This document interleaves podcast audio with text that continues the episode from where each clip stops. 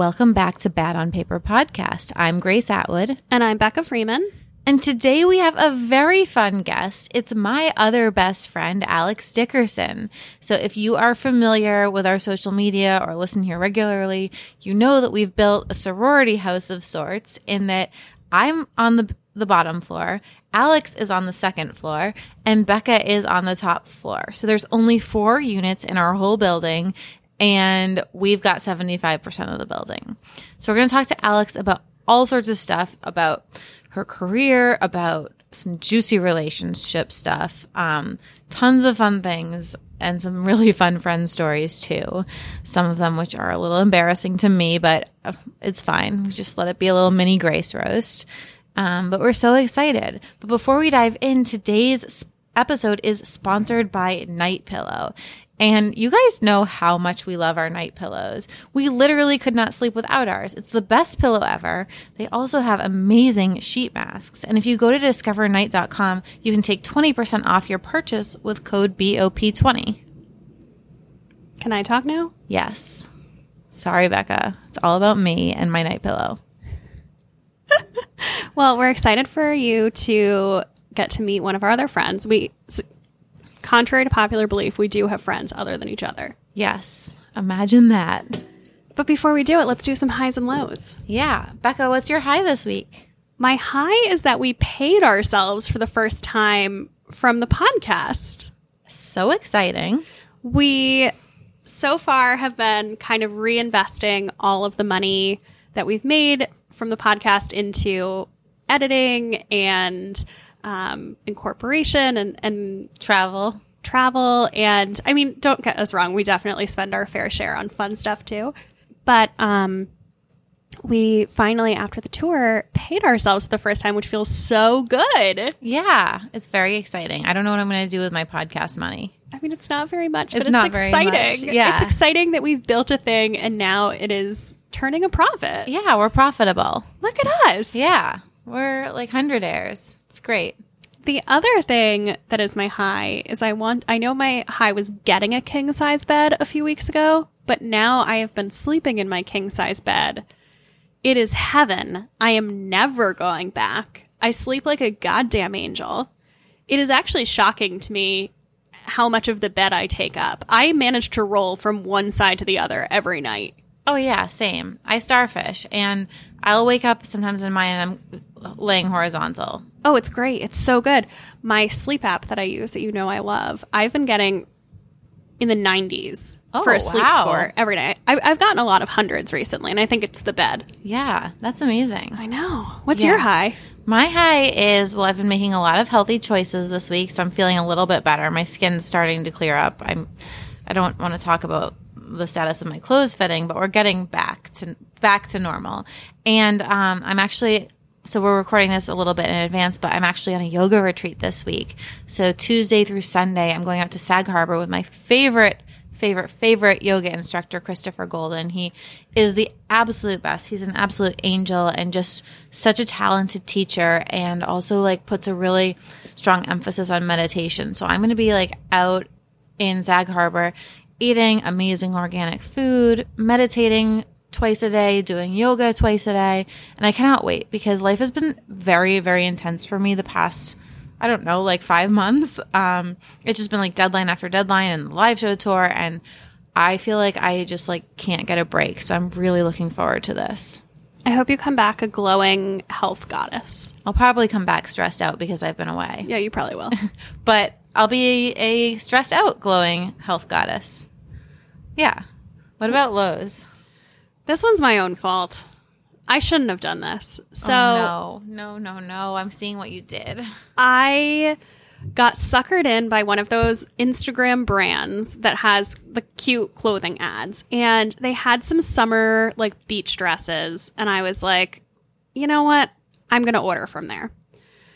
I bought 5 dresses. You can probably guess this already, but they are crap the fabric is so gross. It's so gross. So some of them are see through, and then some of them are made out of this like plasticky weird material. I should have known that they were going to be not what they looked like, but they were cheap. I ordered them anyway. So now I'm trying to return them, and it has turned into such a debacle. You're so gonna spend more on shipping than you are on the actual. I dresses. feel like after one more day of trying, I'm just going to throw them out and eat the $110 that I spent there because all the dresses were like $25. So I'm trying to return them. You have to email them to get the address to send the return. And when I email them, they only reply once a day. And um, the reply I get is always this canned response that asks me to hang up the clothes and take a picture of what's wrong with them and send Oh them to God. them. And I've said now three times, I've gotten the same response, and I've said to them, the problem is that the clothes are crappy and I don't like the fabric. You, you don't need a picture. I don't know what a picture is going to show you. Yeah. Like, please give me the address to return this. Ooh. And um, they won't. And Yeah. it's so frustrating for whatever reason. I'm just like, uh, it's really killing me. But I feel like I'm about a day away from just stuffing them in the trash and being like, well, this never happened. Yeah. Which is not a great way to deal with things. Don't it's stuff. very At least donate them. Don't stuff Sure. them in the trash. Sure. But like just being like, I'm just declaring this $100 gone. Yeah. This was a bad decision. Oof. Instagram purchases are rough. Oh, I was really hoping it would be cute. Yeah. Should have known better. Should have Got to keep my cheap fashion purchases on Amazon because Yeah. at Am- least they have like such easy returns. So if you buy something from a weird brand on Amazon and it's terrible, you can get your money back. Yeah. Amazon's the best for that. All right, what about you? What's your low? Well, it could be a high, but I finally got my desktop computer back. Yeah, why isn't Um, that your high? Well, I had other highs to talk about. I'm being very healthy. So you're turning this one into a low. Well, no, I got it back. Um, so a few weeks ago, my computer just turned itself off. Like I was in the middle of working on a blog post and it just turned itself off. I was like, this is interesting. So I tried to turn it back on and nothing would happen. So I take it to the Apple store, which is a very heavy computer. So I Ubered to the Apple store, which is only like five blocks away from us. And they proceeded to be able to turn it on themselves. So I was like, oh, this is interesting. And um, what ended up happening was they're like, well, let's just keep it here to run a few tests. And then lo and behold, the logic board needed to be replaced. And then once they replaced the logic board, something happened to the display. So they replaced the display for free, but it cost $1,100 to Whoa. fix my computer. Yes. And I have, so I have the MacBook Pro. No, sorry, not MacBook. I have the iMac Pro, and that's like a $5,000 computer, which, I mean, I'm on my computer all day. I need a lot of memory because of whether it's editing the podcast, editing video, editing photos. Like, I usually have a lot open and stuff. So it's a great computer for me, but $1,100 to fix it was like pretty rough. That sucks. Yeah. So that wasn't great. My other low is it's the Nordstrom sale, which is like the blogger um, Super Bowl, I guess. I don't know what to say. It's a really high earning time for the blogs, like in terms of affiliate revenue. Like, I don't even, I can't even tell you how much money I made last year. It was crazy. But I don't really want to do a post about the sale. So this is being recorded in advance and I might not have posted. I don't know. Like, it's just, every single blogger right now is talking about it. I can't even be on my Instagram stories. Are you noticing this as a non blogger? I am. I'm noticing a lot of people talking about their approach for the Nordstrom sale, where they're like prepping people from it for it and explaining why they're doing it and what they're going to do for it. Like, do you require prep for a sale? Like, I think that, like, I know why they're doing it. They're doing it for SEO, but it's, it just seems like so much hype. Yeah, Are you annoyed by it as a non blogger? I'm, I'm curious. I'm not really annoyed by it. Um, I think the reality is is that the Nordstrom sale is fall clothing. Yes. And I do not feel in the mood to shop for fall clothes. I'm not either. It's the dead of summer, so I don't really care. So I don't feel excited by this sale in any way, shape, or form. Like I'm not Interesting. Even though prices will go back up at after the sale, so you get like new things before. no, What about the beauty deals? no, Okay, I always love the beauty deals. no. I'm I, I'm just like not really into it. I don't think it's bothering me. I am noticing a lot of people just explaining the their reasoning because I think they're trying to get ahead of people being angry at them. Yeah, yeah. Jess Keys had a good story the other night. I I think some people are doing a good job. I think she's doing Yeah, she's a really good job. I love I like when she explains the business behind blogging and talks Yeah. about the money side of things. I think she's very transparent, which I appreciate. Um but yeah, no, I'm seeing a lot of pre-sale content before the sale even. Yeah, I'm already exhausted by it. I probably follow like 30 times more bloggers than you follow. Yeah. And some like Jess are doing a really good job, but I'm just getting very overwhelmed. I'm already like, do I even want to cover this? Like, is it really worth the money?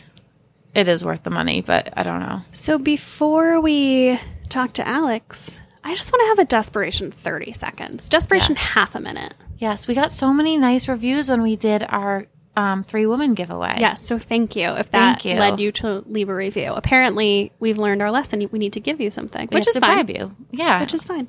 But if you did not leave us a review, we would really appreciate it. And if you already left us a review, tell your friends. Um, we're going to do some more live shows this fall in some new cities and go back to a couple of the cities that we already went to. And um, we would love your IRL friends to be part of that. So get them hooked on the podcast so that they'll come with you. Um, and if you live in a city where we're not going, the best way to ensure a show is to get everyone you know hooked. yeah. Because we base our live show on analytics. Yeah. It's not just where we want to go. Well, we learned our- Sometimes it is. Yeah, sometimes it is. We learned our lesson there. I want to go to Canada. You don't. I don't. I'm going to Canada for the for the Where'd You Go Bernadette thing. I said yes to you it. for that. Um, you got to become an influencer, Becca. Anyway, leave us a review. Follow us on Instagram at Bad on Paper Podcast. Join our Facebook group because there's a lot of good book recommendations in there. There's so many good book recommendations. Thus concludes another Desperation Minute. Yes. Thank you. But before we It's get also a moment of thanks. moment of thanks, yeah, Yeah. But before we get into talking to Alex, let's take a word from one of our sponsors. So we already mentioned that today's episode is sponsored by Night Pillow. I just love this brand so much. I'm obsessive about my bed and my bedding. You hear both of us raving about our king size beds, but the Night Pillow is the best pillow I've ever tried. I have two of them now, the king size ones, and I've I've had mine for well, I had the first one, now I have two for four years now, long before we ever even had a podcast. So Night Pillow is New York based, female founded, and they have a totally unique product. I've personally struggled with insomnia my whole life, and I sleep so much better with it. The memory foam is really great, and it's very supportive. Tyrion loves it, and anytime I'm dating someone, aka not right now, um, they try and steal it from me. But now I have two. I put that in my Hinge bio. I'm selling a lot of pillows, but I don't seem to be getting any dates. Um, so, as if that wasn't enough, um, it's the most comfortable pillow ever. It's also great for your skin and hair. The cover is silk, so it helps to preserve a blowout, and it's really good for your skin. But don't take my word for it. I wanted to read this really cute DM from a reader. This person wrote, OMG. You guys are the best, and your night pillow reco has been a game changer. I haven't been able to get comfortable at night since my daughter was born over a year ago. Obviously, this made for one cranky mama. I asked for this pillow for Mother's Day based on your suggestion and have had amazing, she spelled it like that, sleeps ever since. Anyways, thank you. And please continue with the PSA. More people need to know about this. It's so worth the money. That came from someone called Jamie. Um, I'm not going to say her, her whole handle because I think that's a violation of privacy. But thanks, Jamie. This that that like when we get DMs like that about the products that we talk about, it makes me so so happy. Um, so, anyways, we have a special offer for you. If you go to discovernight.com to learn about the night pillow and their other luxurious sleep products, aka those sheet masks I was talking about earlier, you can take 20% off your entire order. It's 20% off using code BOP20. And again, the website is discovernight.com. Today's guest is very exciting for me as we are interviewing my other best friend, Alex. So, for those of you who don't know, because we talk about it all the time, Alex lives in our building too, and she's actually responsible for the whole sorority house vibe. She's lived here several years. Then I moved in two years ago, and then Becca moved in a few months ago, and it's really just the best. So, besides being our third bestie and the president of the sorority house, Alex has a really cool career. She started out on the agency side of PR, then she went back to school for her MBA in Barcelona and started her own PR firm. Today, she does a mix of things. She's partially in house, she runs all the events and fun fashion parties for the Daily Front Row. She also has several private clients. She's a one woman show, planning events and doing a mix of old school print and digital PR along with all of the cool new influencer stuff.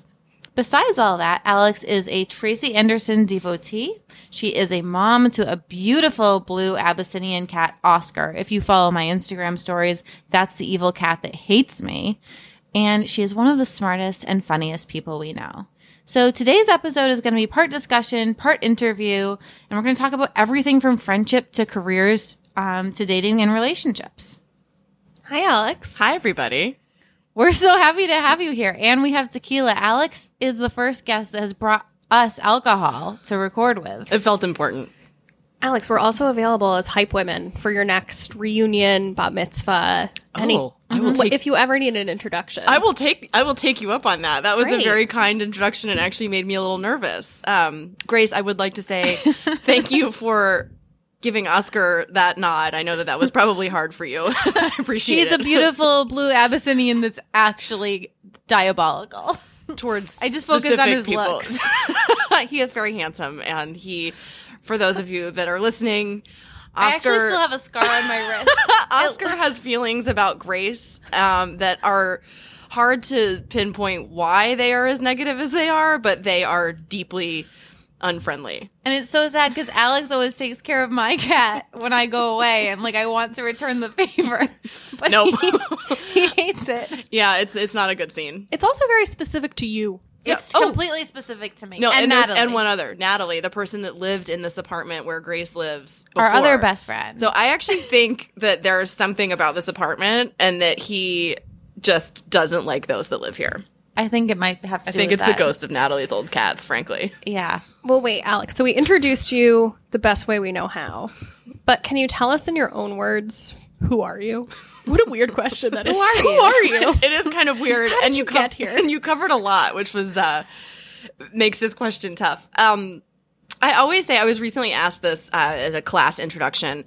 What would the title of my memoir be? What would the title of your memoir be? And it would be the the the one that could be published. I think I would call it the accidental strategist because my life when if I tell you about my career or I tell you about the path that I've taken, it sounds very planned and oh, she clearly did step A to get to step B to turn that into career C, but really I just sort of bumbled through everything and got very lucky and turned it into a, a good final piece. So now, what's the title of the memoir that is not for public consumption? Have you had enough tequila to share that yet? Not yet. She's Lonnie. only had one sip. You can ask me at the end of the, Okay, we'll at the loop end back. of the We'll podcast. loop back at the end. An exercise in bitchery. I don't know. Like, Can I speak to the manager? yeah. So we'll loop back. Alex is definitely our snarkiest friend, and I have to say, last night was so fun. Last night was the Fourth of July, we, so we were recording this pretty far in Way advance advance. because we have opposite travels plans this summer. Um, and Alex was jumping up and down at the fireworks like a little kid. It was the cutest thing I've ever seen. So, Oh, so anyway, who am I? That was where we were. Yeah, who are you? Fireworks aficionado. I am a childlike firework appreciator. I am a tequila connoisseur. Um, no, in reality, I'm somebody that has been very lucky in that I have a career that has allowed me to have some really amazing experiences and to find some very cool friends. Um, and one of my, what I think is one of my greatest skills is I'm a big connector. I really enjoy getting to know people and then expanding a group with that. I'm not a selfish friend kind of person where I meet one person and I just kind of hoard them and keep them all to myself. I really enjoy introducing friends. I really enjoy meeting friends of friends. Um, and I've, because I work in PR, which the base of that is actually connecting and communicating, I'm really lucky in that something that I enjoy on a personal level, I'm able to translate into a professional level. So I would say at my like true heart on work and life front, I'm somebody that enjoys connections and getting to know people on a way that's more than just who they put themselves out to be on the internet or what somebody else says about them. So Wait, how do you and Grace know each other? it all goes back to BaubleBar. Does it? Everything goes back. to Everything Bubble goes Bar. back to BaubleBar. I don't. Re- I know. I know this, but I don't remember. Yeah, so Grace and I met. I went to BaubleBar um, f- to take a meeting to introduce BaubleBar to some of my clients. So I specialized in jewelry PR for a long time. Oh yeah, because we used to we used to stock You did. designer jewelry. Right. I and so that. I took a meeting to meet people and talk about potential designers that you guys could stock, but also maybe it make some introductions for designers to do private label for you guys or them since you guys neither don't work there anymore. um, so I just really, it was also just sort of like a networking meeting um, because BaubleBar was really making a lot of plays in the jewelry space at the time. And I wanted to know what was going on just so that I was educated for my clients in the media. And so I came in and I remember I, th- my meeting was not with Grace. Okay. It was with other people. Yeah. And um, it was an old friend of mine that worked there that had brought me in for the meeting who used to be an editor at Women's Wear. And so I had my meeting with who I don't even remember who it was. And I was leaving and this girl said to me, Oh my gosh, that's Grace. She works on our social media team. She's Lulu Frost's Runs biggest the fan. social media team. Thank you. Oh, sorry. it's ancient history, this. Um, sh- she's obsessed with Lulu Frost, who was one of my clients at the time. Um, you know, I, she's their biggest fan and I said, Oh, I would love to meet her. You know, why don't you introduce me? And I went over to meet Grace and she just had this amazing childlike enthusiasm for the brand Lulu Frost and just for what she was doing, kind of what you witnessed with me with fireworks. I feel like that was Grace with, With Lulu. jewelry, yeah. And I didn't think anything of it. And I just said, Hey, if you're a big fan, why don't you come to the showroom? Because Grace, you had your blog at that time. Um, and you were definitely somebody that we were aware of in the influencer space. But this was also before the influencer space was as huge as it is now. Yeah. But I said, why don't you come in and hang out with us and we can make some jewelry and we can have some wine and just hang out and get to know each other. And Grace's eyes were the size of like dinner plates when I said that. she was like, oh my God, really? And I'm sitting there, I did not think it was a big deal at all. But then seeing this enthusiasm in her face, and I was like, we've got a fan. Okay. so I invited you to come in not long after that. Yeah. And And we you haven't gotten rid of her since. no, never since. But we just had the best time. I it's I just knew right away that you were somebody that I really loved your energy and I liked your creativity.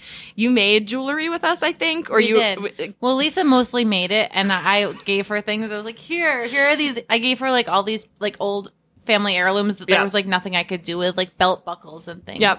And she took the belt buckle and made them into like the most dazzling pair of earrings. Yeah. She was amazing. And you also went through a lot of the old collections and were wearing some styles that are really questionable. I remember when you gravitated to the pieces that we had lots of inventory on. Like the lion The lion necklace? necklace is what I'm thinking of. That necklace got like my first mean comment on the blog. Like people were like, "What the fuck is that?" It was pretty bad. It I was have to really say. bad. Um, but I Do you re- still have that? I know No. exactly what you're talking Yeah, about. Yeah, that big Oh. lion necklace. Yeah. I loved it. It was like a six hundred dollar necklace. Yeah, it wasn't something. I want to say, like I I, said- I still bought it. I got like a it was like meteorite a. on it. Wasn't it like a wood? I think What I was made out It- of? Plastic. Okay, it I was like think a I paid big like three plastic or four hundred dollars for it. Definitely a choice. I remember, and I didn't know you well enough, and you know me so. I so love well. lions because you know Tyrion. I know and you stuff, do, but, but- it's the taggiest necklace. Also- Sorry, Lisa, if you're hearing. you guys know me so well. And think about how hard it was for me not to have told you what I thought about that in the time. You talked so much shit about Grace when she left. You were like, Oh, my god. you were probably like that weird Lulu. Oh Frost my fan. god, no, I couldn't. So the thing is, I didn't have an audience for the shit talking because it was the designer of the necklace that I thought was so ugly. So I really had to stuff that inside for so long. But you know me, I'm very opinionated. I know. and I just had to smile and say, "It looks fabulous. this necklace is amazing." I was like, that's what I want. Like, I was like, wow, this girl's blog is not going anywhere. Okay. But um No, so I think we really had like such a genuinely fun time designing jewelry and being creative with somebody is such a good way to get to know them because Yeah. It does creativity nurtures that inner child that you have. Think about how much fun it was when you were a little kid and you just played and it was like, watch, look at me do a cartwheel. And then, you know, you would do that and like break off into these fun sort of no judgment zones. And I think as an adult, it's really fun to have that opportunity to get to know somebody underneath the veneer of like who they want you to think that they are. Well, I'm really mad because I moved to Williamsburg and my the pottery painting place that I used to love here went out of business. Oh, well, there's another one up the road. There is? There is. Yeah. Is it the one that went out of business? No. Let's go do that and be Okay. creative I'll together. take, I'll take you up there. oh my god, I love it. There We was can one bond. called Baked in Brooklyn. Oh. was They were probably really cute. stoned. sounds like it sounds No, I like think a, they did, it sounds like a cover for Child buying classes. weed. It was cute. Um, That's the creative activity I want to do. okay, I would love that. That'd Yeah. be fun. Um, but from there, Grace, you we invited you to come back in to remake some of your heirlooms. Remember we tried to that failed mirror project. Oh, Do you God, remember? yes. We were trying to glue. that, that really ugly plastic mirror. so bad. It looked like a three dollar like job lot find. I was like, mm-hmm. oh, we're gonna make this pretty. that we hot glued like Yeah. strands of weird stones onto. Yeah. And they were still hanging off. And this was again where I'm sitting there smelling, going, "It looks great. Looks so good." and we're like, what are we gonna do with this? Yeah. The whole thing got scrapped. It didn't did. go on Lisa's blog. It didn't go on mine. It, it it was it was on a road to nowhere, Yeah. but um, it was still fun. And that was the second time that we hung out. I remember, and we had to do it before work because you were working at nine to five, and Yeah. it sticks out of my mind because I had to get up early and I was not yeah, happy. we were there at like seven a.m. Oh my god. yeah, to glue like sequins onto a crap mirror for nothing. for nothing. It was great. But you and I really bonded when you went through your breakup. Yes, 'cause And you that had gone through the same thing like six months earlier. I think even less. Yeah. it was it was It was- fresh. yeah, It we both freshie. went through breakups with live-in boyfriends. Yeah. yeah, and we were both like hot messes. So we drank a lot together. We did. Yeah. That was when we were we had the habit of going out and laying down in front of We would- cars cars that had been in like an accident but were left on the side of the road. That's And- how Grace's secret Instagram started. yeah. Oh, is it? Yeah, because Yeah. she couldn't post those to her real Instagram. Oh wow. So Those guys, were we would good. have like full-on photo shoots in front of like busted up cars. Like like, like looking like we were roadkill, which is just deeply so bad. insensitive, It's but so so, bad. funny. Well, we also had this phase. Do you remember where we would take selfies pretending like we had died somewhere? We would be laying on a bathroom floor, like pretending to look dead in front of the toilet, and then we would text it to the group. Why were you laying on like public Our- no, bathroom? no, no, our Oh, bathroom. our oh, Okay. bathroom. Okay. Oh, but but the public streets of New York, super clean. totally fine. totally For some fine. reason, I'm more okay with that than a public bathroom. Oh, okay. I don't know why. I, I look. We're both still alive. Nobody contracted Yeah. a disease that we can't get rid of that, That I you know, know of, of. and it's, yeah, we you know. never got in the cars. I think No. I tried once. You did because that one had a busted out sunroof. Yeah. and you, I caught you on the hood, like trying to go through the sunroof, and I was like, "This is we've gone too far." This was also deep in Grace's kleptomania phase. Oh yes, yes, that's right. You and I remember the buoy. I was gonna say the buoy that I helped you. I like ran interference on for you to Yeah. steal. Where I I went in to be like the dummy to get caught stealing something, so that they would focus on me, and then Grace could run out with the buoy. so, for those of you who are unfamiliar, Grace went through a phase probably about five or six years ago where she would go to a bar, she would get drunk, and she would try to steal shit. Yes, never anything of real value, but No. like just a random Weird things, odd decor. hmm Yes, I don't want people to think I was like shoplifting. No, no, no, no, no. that No was things that, that, was weren't for sale. It was it was only items that weren't for sale that you wanted to yeah, steal. yeah. No restaurant or bar was safe. Yeah. you were great at it. No, I wasn't. I mean, have I ever been subtle? I remember at one of your birthday parties, we were at Gilligan's at the Soho Grand, and you had this life preserver over your shoulder. Oh, I put it around my waist. Oh, you put it around your waist, out. and the the bouncer was like, "Ma'am, we can see you, ma'am. You can't take that." Oh my god. so this is just turning into a Grace roast. So I think it's time to transition to some questions. You can roast me if you want. Bring it on. But one of the the core things about this podcast is it is a podcast about friendship, and we wanted to talk a little bit about friendships, like in your twenties versus in your thirties and forties. So, how have you seen your friendships change and evolve throughout the years?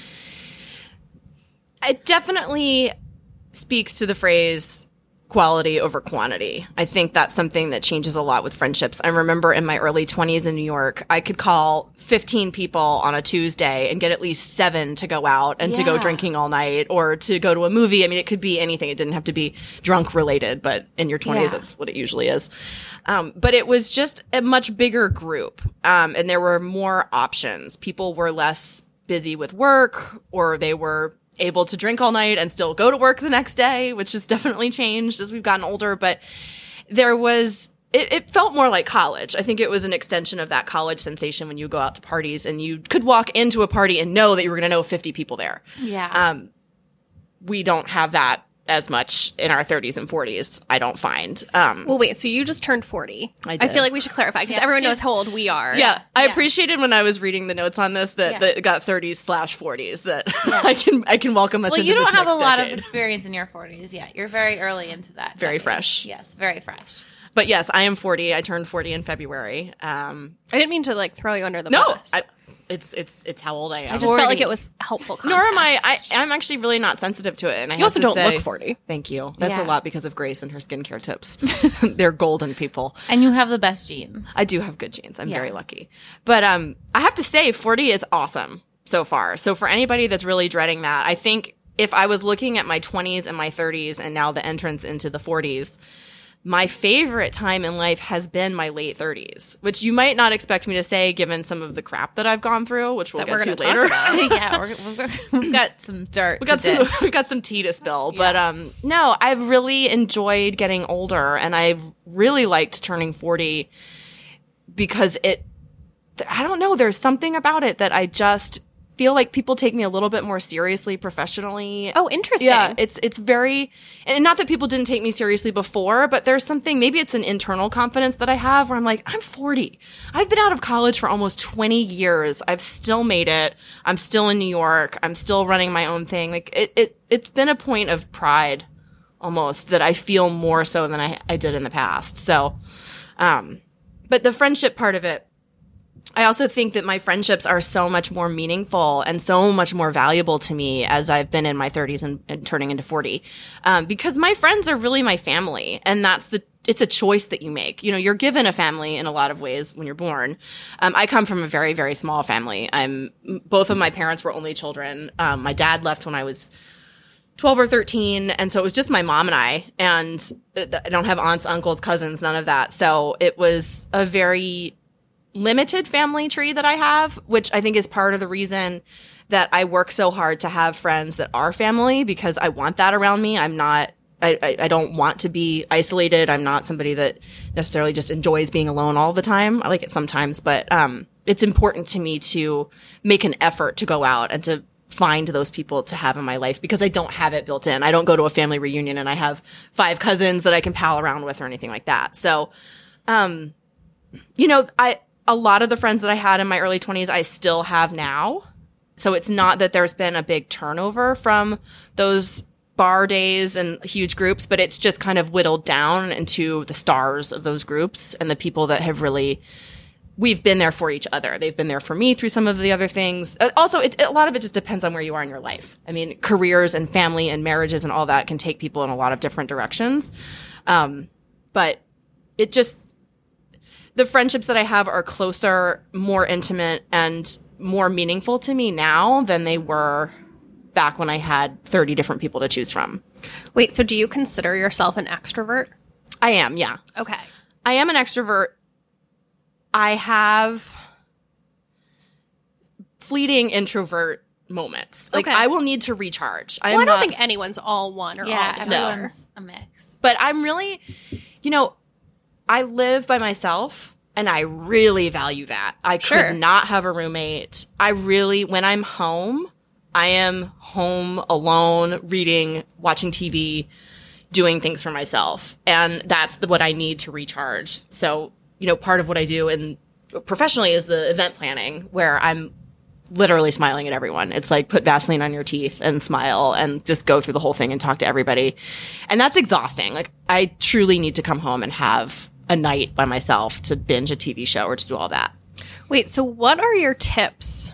What's your like best advice for making new friends? Because I feel like you always have new friends. I think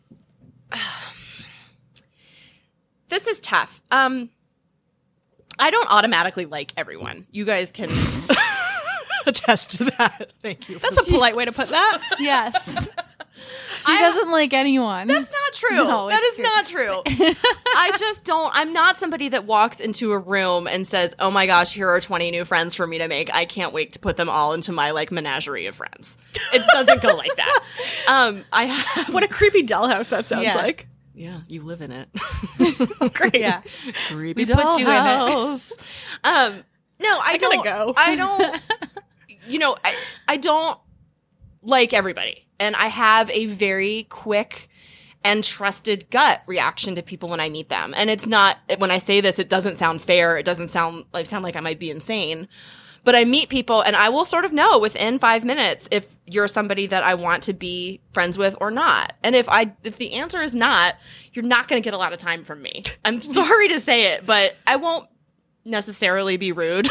I'll usually just sort of move my attentions elsewhere. So I'm really very thoughtful when I want to make a new friend because it's somebody that I have responded to in that unspoken way that I just know that that person has something for me to learn more about and that I hopefully have something for them. I don't want to sound like they've got something for me only, but Yeah. Well, okay, so if it's a you're connection. yeah. Yeah. If you're more selective about it, how do you find those people? And then once you find someone, how, How do, do you I how do you like get them into your them? menagerie of friends?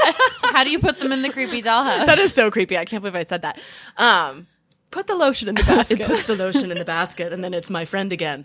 Um, you know, I'm so lucky in what I do that I am constantly in situations where I am expected to meet people and to make them my friend. At a party, that is my job. And I can fake it and I will smile and whatever and and move through it doesn't mean that I'm necessarily going to call that person the next day, but I'm really in a place with PR and events and everything else that it is my job to be friendly with people. And I'm lucky because it's my job to be friendly with people who are really smart and designers or editors or writers or you know, business planners, all that. Like, I just meet really cool people. So I recognize I have a head start on a pool of people to meet that could be really cool friends. Um, what do I do to take that next step? I just treat it like I'm just direct. Just I say, "Oh my gosh, I've really loved talking to you. We should get a cocktail sometime."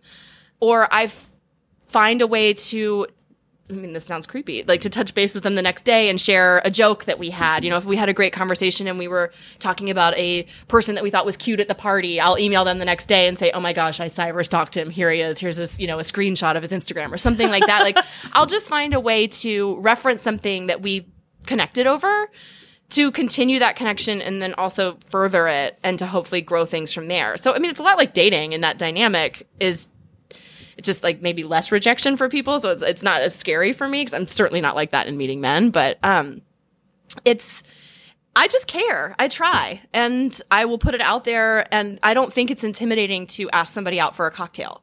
And I think that's a great way to get to know somebody. Like go out, have a martini, Yeah. relax, have fun, talk about work, talk about life, and then just move friendship on from there.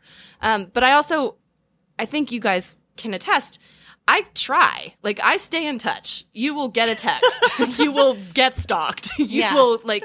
I'm not gonna just you let sound you like, like. a low key serial killer right now. really No, I'm the same way. When I like someone, I'm like, let's be friends. Yeah. And like, I'm going to like continually invite you over and Yeah. make an effort and like text you things I think are funny. Yeah. Comments on every Instagram. Like, I mean, I'm a creep, but it's fine. But that's it's it's only creepy if you don't want it. Well, I was gonna say, okay, so this is like Amber, another good friend of ours, has this thing called the.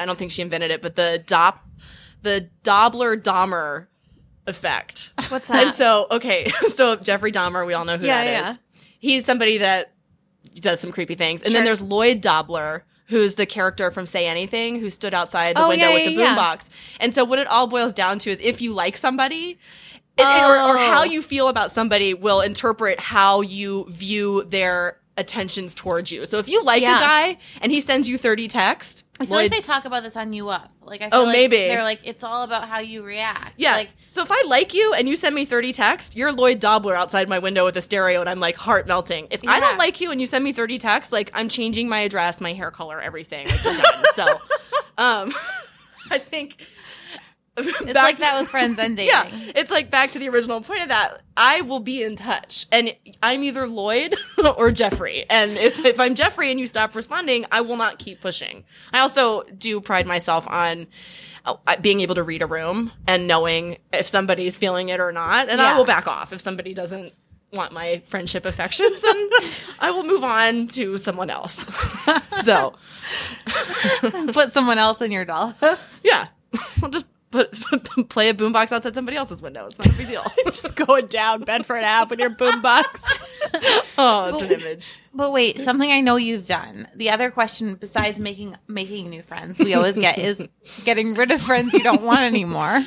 We get asked about friend breakups like constantly. Anytime we get Yeah. do a question call for questions, people Yep. are like, "How do I break up with my friend?" Well, you guys talked about that in your first live show, I Yeah. remember. And that was one of the topics that I feel like had the most energy to it. And everybody on the panel really had a lot of different things to say. So yeah, like do you ghost them like Katie does, or do you? Katie's is so funny. And then when she had the realization that she was like, oh my God, is that friend breaking up with me? Is that what's happened? Um, it's so funny. But yes, friend breakups. I think that's definitely another phase of life that happens as you get older too because i think in your 20s it's a lot easier to suffer fools because there's padding around it of like 50 people at a bar so if one of your friends is being a schmuck and you don't want to deal with them you just go talk to the other 15 friends and Yeah. ice her out for the night or whatever but then you know you're all back again All right, wait. So are you a formal breaker upper? Are you a ghoster? Are you like a slow fader? I am a formal breaker upper. I know. Yes. Yeah, that's what we both. Well, don't please. If we Oh. ever break up, like don't, just ghost me. Like we've we always say, like I would so much rather you just fade me out of your life than sit me down and tell me like all the things that are wrong with me. Well, and but that's not what I do. That's not uh, like that's not a formal breakup to me. Okay. I, I think what What's I, your playbook? I don't have a playbook because it's friend specific. Um, nor do I go around just c- c- casting people aside. But I think what I say when I answered saying I'm a formal breaker upper, you're not gonna wonder if we're friends anymore. You're not gonna be like, oh gosh, I haven't seen her in six months. Is everything okay? No, you're going to know that You'll- there has been a change in status somewhere in our friendship. And also, to be clear. I have been broken up with as a friend. I am not just some dictator Okay. that sits here, and I'm I'm comfortable to say that. Is there a friend breakup that you feel comfortable going into like the juicy details without naming names? Can you give me like an example? You can Yeah. say no. No, no, I there is. I'm just trying to think of the best one. Oh, okay. Um, and the best one, like what would what would people listening relate to? You know, Right. why why is it a, a, a meaningful friend breakup? Um, you know, I think one of the ones that I'm going through right now, or that I've recently gone through, um, a a good friend of mine and I have stopped being friends um, because we met at a time in our lives when we needed each other. I think there's this phrase friends for a reason, friends for a season, and friends for a lifetime. And I, I think Hitha says I- that. she did. Yeah, I remember yeah. that actually. I But- love that line. and I think that's part of getting older and also sort of evaluating and understanding your relationships is if you feel yourself going through turmoil with a friend or a boyfriend, because it doesn't happen overnight. You know, you don't just wake up and be like, ew, Grace, she's so gross. it's, you know, there's, there's hopefully going to have been a lead up to this and a reason that you're feeling like you need to change the status of your friendship. Um, is to really look at why is that happening? Is it because of a way that I'm feeling? Is it because of a specific action that that friend has done? Is it something that can be remedied? Or do you guys just have you grown apart? And I have a friend that I've grown apart with. We met when uh, a little over 10 years ago and I was friends with her because we were in an isolated experience when we were in another country far away from people and we had things in common. She was American, I was an American. That was an easy way to sort of just latch onto something in a totally foreign environment. And we were very close and then we lost touch for a few years and then rekindled our friendship. It never, nothing bad had happened in the lose touch time, but we just weren't talking as often. Then we rekindled things and really were together in a more consistent way. And I think when that was happening, we were both starting to see we're different people now than we were mm. then. And it was okay because there was no conflict. You know, it was okay to just peacefully coexist and just see, okay, she's a little different than I am now. We have different values and different goals and whatever. and we took a trip together a few months ago. And wow, when you're on a trip, you cannot escape differences that are core value differences. And we did not have a good time. And it was very hard for both of us, I think, to see how different we were and that the friendship that we had before was not the same. And Taking a trip together is very sink or swim. Oh Yeah. yes. Oh yes. And it, this was tough and we stuck it out through the trip and tried not to have drama on the trip and I would say I would say that we didn't. I don't know, maybe she has a different feeling about things, but um after that we really didn't speak and I she unfriended me on Instagram. Wow. And that yeah. was how so she took the this is the one that broke up with me. move. This is the one that broke up with me, and it's okay. I'm I, I'm willing to let let it go. It's not something. Right. I, I was feeling the same way, but You I got a new friend out of it, though. I did. I did. there was another person on this trip with them. there was, and you know, I think we also being older, there's very much like a no new friends kind of hesitancy when you're meeting people. Well, also, I just think like I find myself getting more rigid as I get older, where you're just like, especially in a trip, you're like, I, I spent a lot of money. This is my time to decompress. You're like, if I don't want to do something, I'm not going to do it. Yeah. Yeah. It's not like, oh yeah, sure, I'll go on this like 13 mile hike with you. That sounds great. If I don't want to do it, I'm not going to yeah, do it. Yeah, I paid just Yeah. as much to be here as you did, and I'm not into that. You should do it. Like, Yeah. and, and it's one I'm of not those here to like, stop you. I'm like, absolutely go forth and prosper and Right. enjoy that. I am going to drink six bottles of sake and eat sushi until I want to explode. If you want to wake up early and run to the fish market, that's great. Yeah. I don't. And that's how I feel about traveling with both of you because, like, when we were in Mexico, you guys went off and did your own thing. They rode bikes, and I laid by the pool with a margarita and finished the idea of you. So I, think it's the best choice that was ever made, and I think Becca you can would have been fully right support that. Yeah. and I'd already read it, it. so like I didn't. It wasn't an option that was available to me. Yeah. Reread it, Becca. I did she's read it twice or maybe more. just twice. Yeah.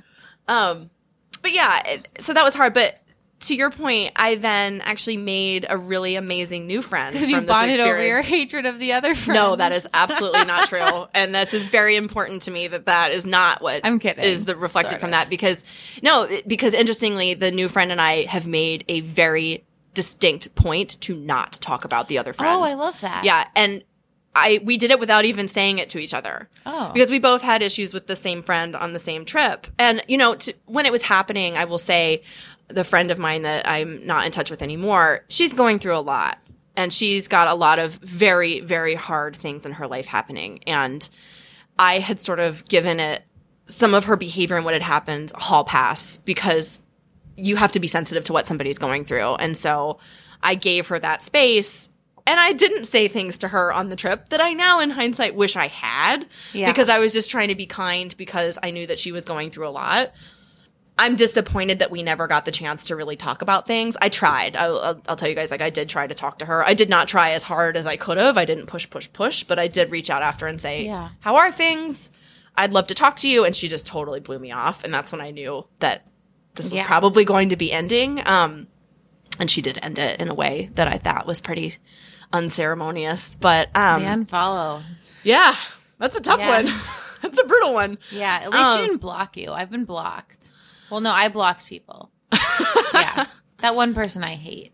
I've never blocked girls. I I've blocked, blocked, boys. and her husband. yeah. Well, you know, it's I, I understand that sometimes you just don't want people to be able to see you, but um, no. So my new friend and I have really gone out of our way to not talk about that because I don't want my friendship with her to be based off of a bad thing that happened with somebody else. Because the reason that I love this new friend of mine is because of who she is. It's completely unrelated to the person that we were traveling with, and she's Yeah. so special and wonderful that it doesn't need to be centered on something a, a negative start.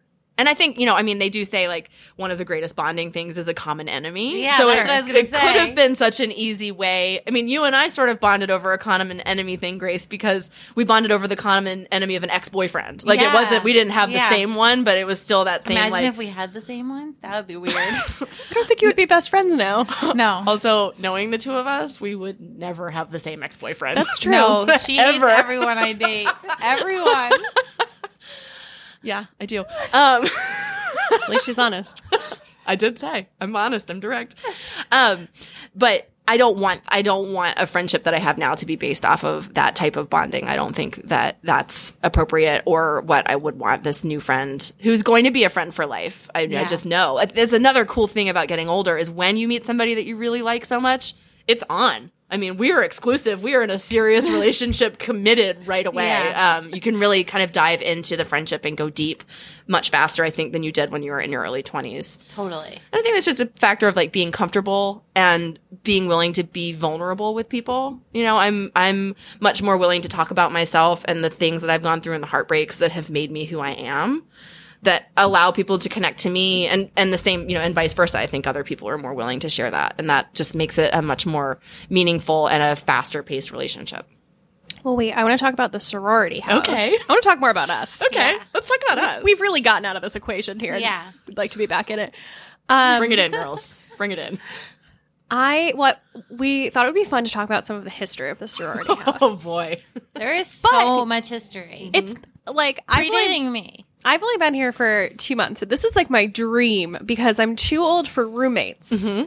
But I have friends that are in the building. Like this morning, Alex and I went and got bagels. You I'm weren't so around, So jealous. I was at the horrible spa. but it's but it's so easy to just like text and be like, "Anyone want bagels?" I I'm know gonna go get a Alex bagel. brought me a bagel like last weekend. It was, was the very- best it was thing ever. romantic. It's so was. great. Like it's great to have friends Yeah. that are like easily accessible when you want them, but like they're not in your space. But far away when Yeah. you don't.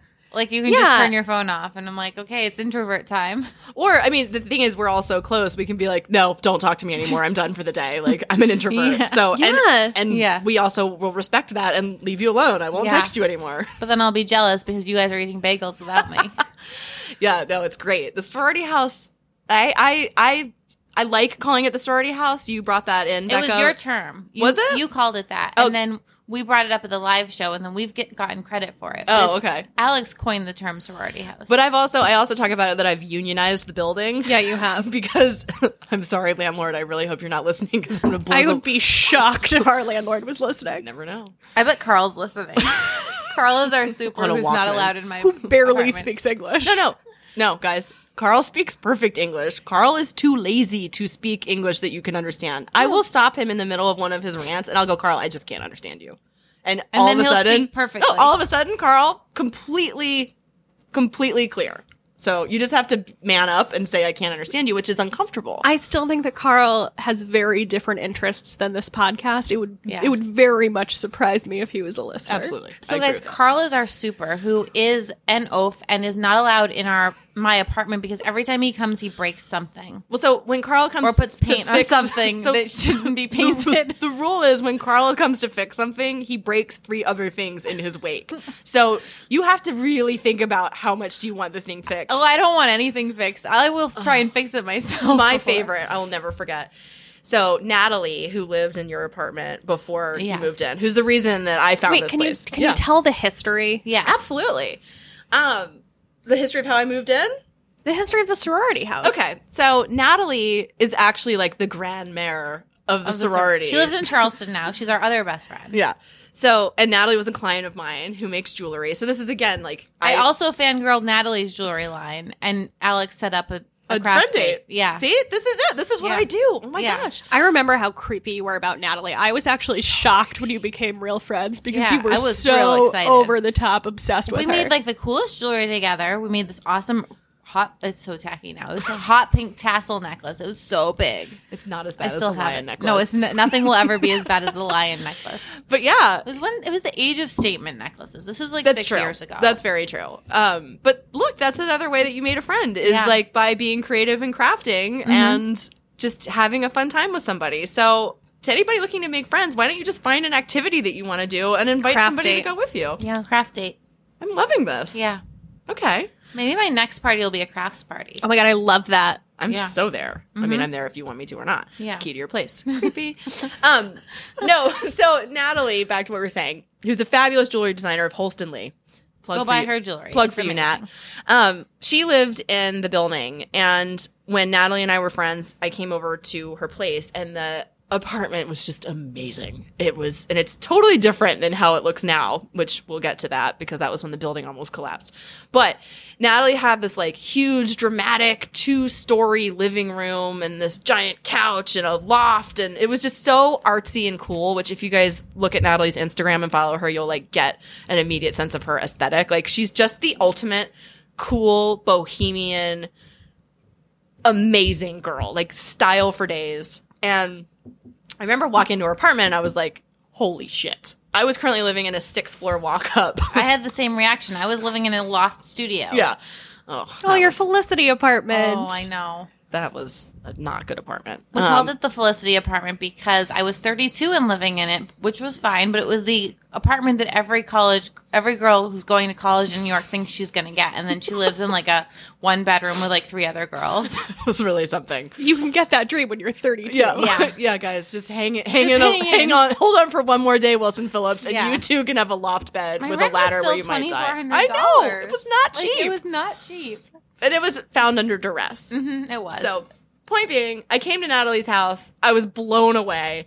And I said, if you ever move out, I want your place. Just put me at the top of the list. I want it. She said, yes, but fun fact, I'm never leaving. So, I continue to live in my like roach infested six floor walk up in the East Village, which was the size of my kitchen now.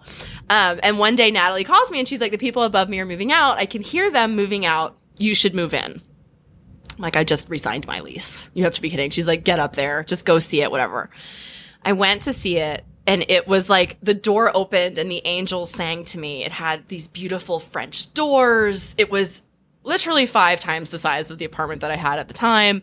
Exposed brick, three fireplaces. I mean, it was just this was a you must get it kind of place. And these all the apartments in this building are like word of mouth places, as Becca knows. I do. Um, but you you only get them from people that live here because if she listed them, they would be gone in a second. And so I just took the leap and I said, okay, I'm going to move in. I'm going to do it. And I'm just going to figure out what to do with my lease. That's Um, what I did, thanks to you. Oh, well, yeah. I almost didn't move here because I was so scared of breaking my lease. I had to pay double rent for a few months, but But it's worth still it. worth it. It's I was totally worth worried, it. but breaking my lease was really easy. See, we have like the Goldilocks and the Three Bears here. Yeah. I just didn't tell my landlord and illegally sublet it for nine months and Okay. got got off. Grace, pure, pure heart Pollyanna, was like, "Oh, I'm so sorry. Do you mind if I break my lease?" And they screwed her over, and then you got lucky. So Yeah. you're the just right lease. I'm the just right. Yeah. Um, but anyway, so I moved upstairs, loved it. Natalie was downstairs. This was the start of the sorority house. Um, we had this horrible third floor neighbor named Javier who was effectively had set up a shanty town on his floor where he had, I'm not kidding, like eight Airbnb people in and out. It was a disaster. God. Um, and then the top floor was this girl named Emily who was a jewelry designer and she moved out pretty shortly after that. Um, but gosh, how do we start with then the evolution of the building? So Natalie's unit, Probably with the accident. I was going to say the accident. Natalie's unit had suffered some damage when years ago, I would say this this probably was between 7 and 8 years ago, a truck was driving along the street and This jumped is my worst nightmare. This is going to happen to me. and jumped the curb and crashed through the wall of the building. And this is when it was a two-story Was thing. there no fence then? I have no idea. I, no, Because I think like a stainless steel fence. Like Uh, Carl installed it. It's definitely Yeah. you could probably like sneeze and knock it over. So let's be let's be clear. So whatever it was, the truck shot through, broke through the wall, fell into the apartment. Like could have killed Natalie's now husband Jeff, who was like sleeping and who like slept in a hammock nearby where the crash site was. Oh my Um, god. So Can you imagine waking up from that nap? no, no, I cannot. And like there's a truck and you're like, I'm you're still like, asleep. I'm still asleep. And there's like, you still see the wheels spinning and there's like smoke.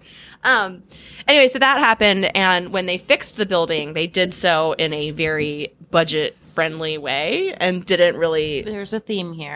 yes, didn't do it structurally sound. And what happened was the, it, it was like a perfect storm of things. That wall was weak from the truck crashing through. There was a tree that used to be outside that had the roots pushing on the other wall. And then for Natalie's apartment to be the two stories that it was, they had actually dropped the floor below the foundation line, which is structurally very unsound. So those three things together caused one side of the building to be very weak. And it was vi- like visibly bowed outwards. So when you would look at the side of the building, it had like a C curve. And Nat and I had these cracks in the ceiling that would just get worse and worse. And we're looking at it, we're like, that's that can't be good. this is definitely like we're, we're this this is something to keep track of. And what ended up happening was they were doing some construction across the street and the buildings department was here to look at that apartment across the street and they were viewing it from our side of the street and they looked over at our building and they were like hold the phone we've really buried the lead on which building we should be looking at this one is the real problem and so then the buildings department got involved and deemed this place um, unsafe for habitation It was condemned. it was condemned. And we all had to move out for what was told to us as six weeks of construction, um, which turned into six months of construction and the time that I got to tour around the Airbnb scene of Brooklyn looking for a place to live. You were so Alex was like homeless for was it six months? Six months. Six months also- of going to Airbnbs and like then trying to sneak in the building to like get like I was have just like gonna say, I hope that our landlord and Carl aren't listening because you also used to sneak in here. all the time. and get clothes or things that you well, needed. all of my stuff. So when I had to move out, I took a suitcase of stuff and left, and then like wasn't technically allowed to come back in. But I was like six months, like seasons change. Like you've got all my sweaters, and I still don't have anything. So I Yeah. definitely would sneak in. And take things when I needed them. And then I came in, I had like a weird late night party in my bedroom with one of my best friends where we sat on my bed and like drank three bottles of wine and I cried because I was just you were also around. going through a breakup during this. I We're gonna talk about breakups and like drama in a little this bit, is, but this was legitimately like the darkest time of my life. I think Yeah. all of this is to say the sorority house has pros and cons. Pros, great to live nearby friends. really big. Huge apartments. Good deal for the You can paint your floor wallpaper, do whatever the hell you want. Sure. I'm I'm in the process of replacing all of my lights. Yeah. yes. Yeah. Um so, you know, you can do anything you want. Cons structurally unsound. You might die. You might find five cockroaches in your bed, which Alex is that friend. yes. To anybody that tuned into the the ongoing Instagram coverage of Roachgate and also I believe it was talked about on the podcast. I am the one that had the five roaches in my bed. I still have nightmares about that. Mm-hmm. yeah, you're not alone. So, you know, there's like there's pros and cons. Yes. Definitely. So nobody feel like too Don't be inferior. jealous. Yeah, DBJ. It is Yeah. bad. It can be real bad in here. I mean, Carl, also one of Carl's greatest things was when I noticed a smell of gas in the lobby. Oh and God. I did my like you were there, Grace, when Mm-hmm. this happened, when I called the gas company and just said, I smell a leak. You know, if you smell something, say something. And they came and deemed that again, you know, near catastrophic levels of gas. And so the gas company cut off the gas in my building or in my unit. It wasn't And the whole building. too. It was it was for a minute. Yours was like a shade of bad. Mine was again a holiday of no heat. Yeah. Um we had there was like a week during the winter where we had no heat. yeah. I had a month and a half of no heat because they cut the gas. Oh yeah. It was from before Thanksgiving till after Christmas. You're making me very anxious. No, don't be. You're fine. You're in a, you're in a great place. Can I tell you the other thing that makes me very an- anxious? That the building two buildings over is condemned.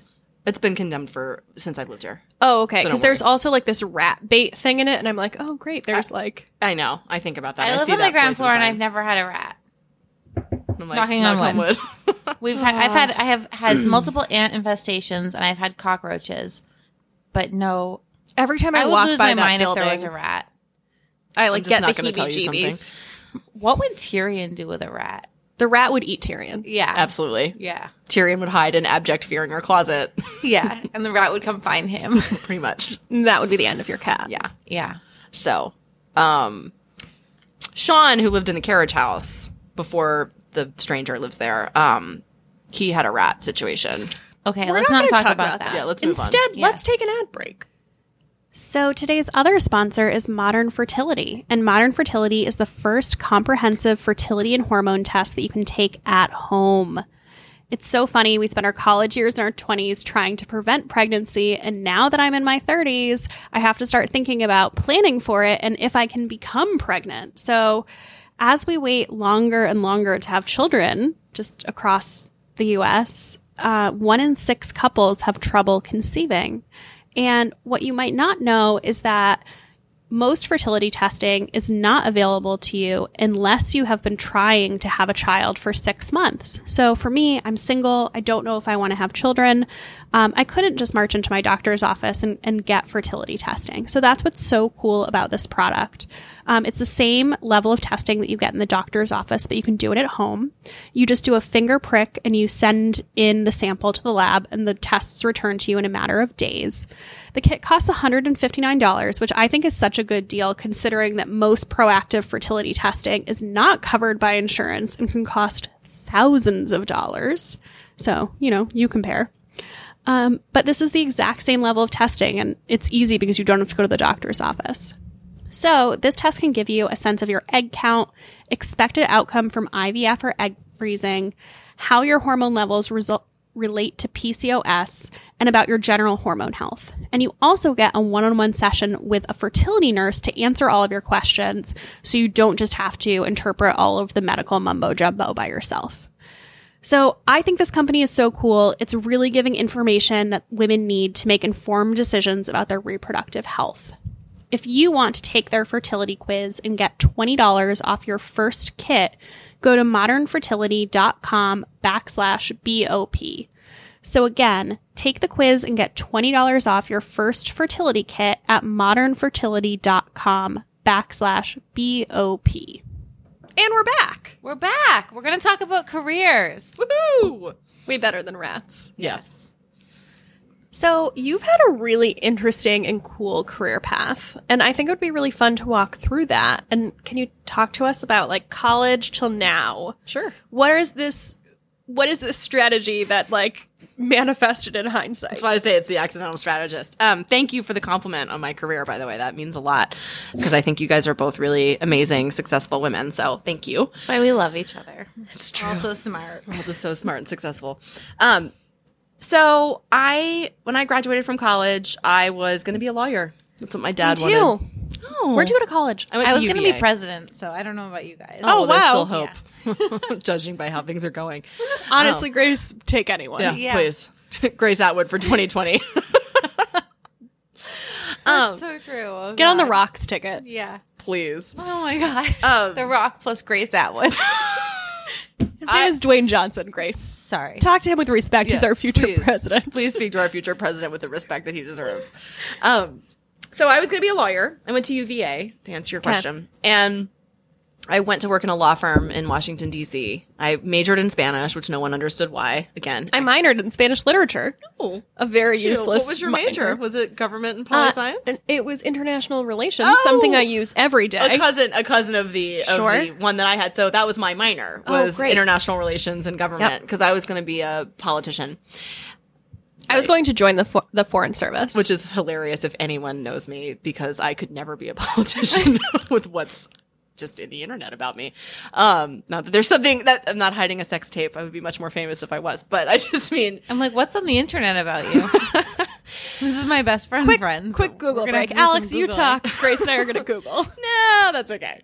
Um, they're just the accountability of being a politician. I think is very, very scary for me. Um, anyway, was working a law firm, didn't like it, had a terrible breakup with my college boyfriend, who's a piece of piece of crap, and had the first of my major "what does it all mean" moments, and moved from DC to New York without a job um, to intern for a PR firm during Fashion Week, and this is when Fashion Week was in its heyday because this was what 02? I mean. It was in Bryant Park. It was the thing that everybody sort of thinks of when they think of Fashion Week. And my college roommate had said, the PR firm that reps the company I work for needs an intern. Why don't you just come up and meet everybody, see what you can do? And I mean, the thought of working in fashion in New York, it was like stars in my eyes. I needed to reinvent myself. Let's go and do this. So I moved to New York with nothing but an internship and the hopes of making it work. And I loved it. It was like event planning has been in my blood since I was a child. I my mom She's so good at it. If you get invited to a party thrown by Alex, go. that I like to I try to make them fun. I think sometimes people forget that events are really supposed to be a fun time for people to relax and like cut loose. Yeah. Um so I try to do parties that don't have too much of like a sponsored agenda. I mean there's always Yeah. something and if you do it professionally you're always doing it for an advertiser or a client of some sort, but at the end of the day, make it something people want to come and do. But um I the PR firm that I interned for ended up hiring me. They said, "Oh my gosh, we love you. You're great. We have an opening. Come and work for us." And it was the chance of a lifetime, and I'm so lucky because I mean they were offering me a, a salary of twenty four thousand dollars. I feel like this was also like the day when like Kelly Cutrone was a thing and Yes. like the Hills or Yeah. um not the Hills but um the, The city. spinoff, the city. The Yeah. city, the city came later. Oh, it came later. Yeah, that was but I a feel like later. working in PR was like Oh, it was cool and glam, Oh, and it was amazing. It's still cool and glam. It is, but like there was a heyday where there were like so many TV shows Yeah. about. oh, abs- well, no. And like Samantha Actually- Jones and Sex and the City was the Yes, publicist. absolutely. Okay, so The Hills and those shows had not come out yet, and there's Okay. a reason that I know this, and it's because I was almost on a reality show. Do you know this? No. You know this. This is how I do, but I forget. this is how Lisa and I met. That's right. Lisa being Lisa from Lulu Frost. This is how, yeah, this is how we met. That's right. Um, oh my god. So HBO was casting a reality show, and at this time, the only real big reality show had been The Real World on Right. MTV, which is a different concept. So they were casting this reality show of real life Sex in the City, and it was going to be called Gotham Girls. And they wanted to find somebody that was an art, you know. Real life Samantha Jones. Well, yes, we're just going to jump right ahead to Oh, sorry. who I was cast as. Um, Oh my god. so they picked the different characters and they were looking for real women that were doing that. And so they were auditioning different groups of women and my group had Lisa who was a designer, so she was She was the like- Carrie. It wasn't so direct of like you're the Carrie, you're the Samantha, I want the clean Charlotte. buckets. we'll get to that. so it wasn't a direct one to one, but it was a young designer working in fashion. It was a beautiful girl that worked in finance and was, you know, like a, a pretty The girl in a man's the Miranda, pretty girl in a man's world. Um, there was the party planner and dater extraordinaire, me. Um, and then there were a few others that were in the group. It wasn't four to four, so that's why it's not so direct. And so HBO followed us around and filmed Oh, a it pilot. filmed. Oh, they filmed a pilot of my group of friends. So they had they narrowed it down to two groups at the end.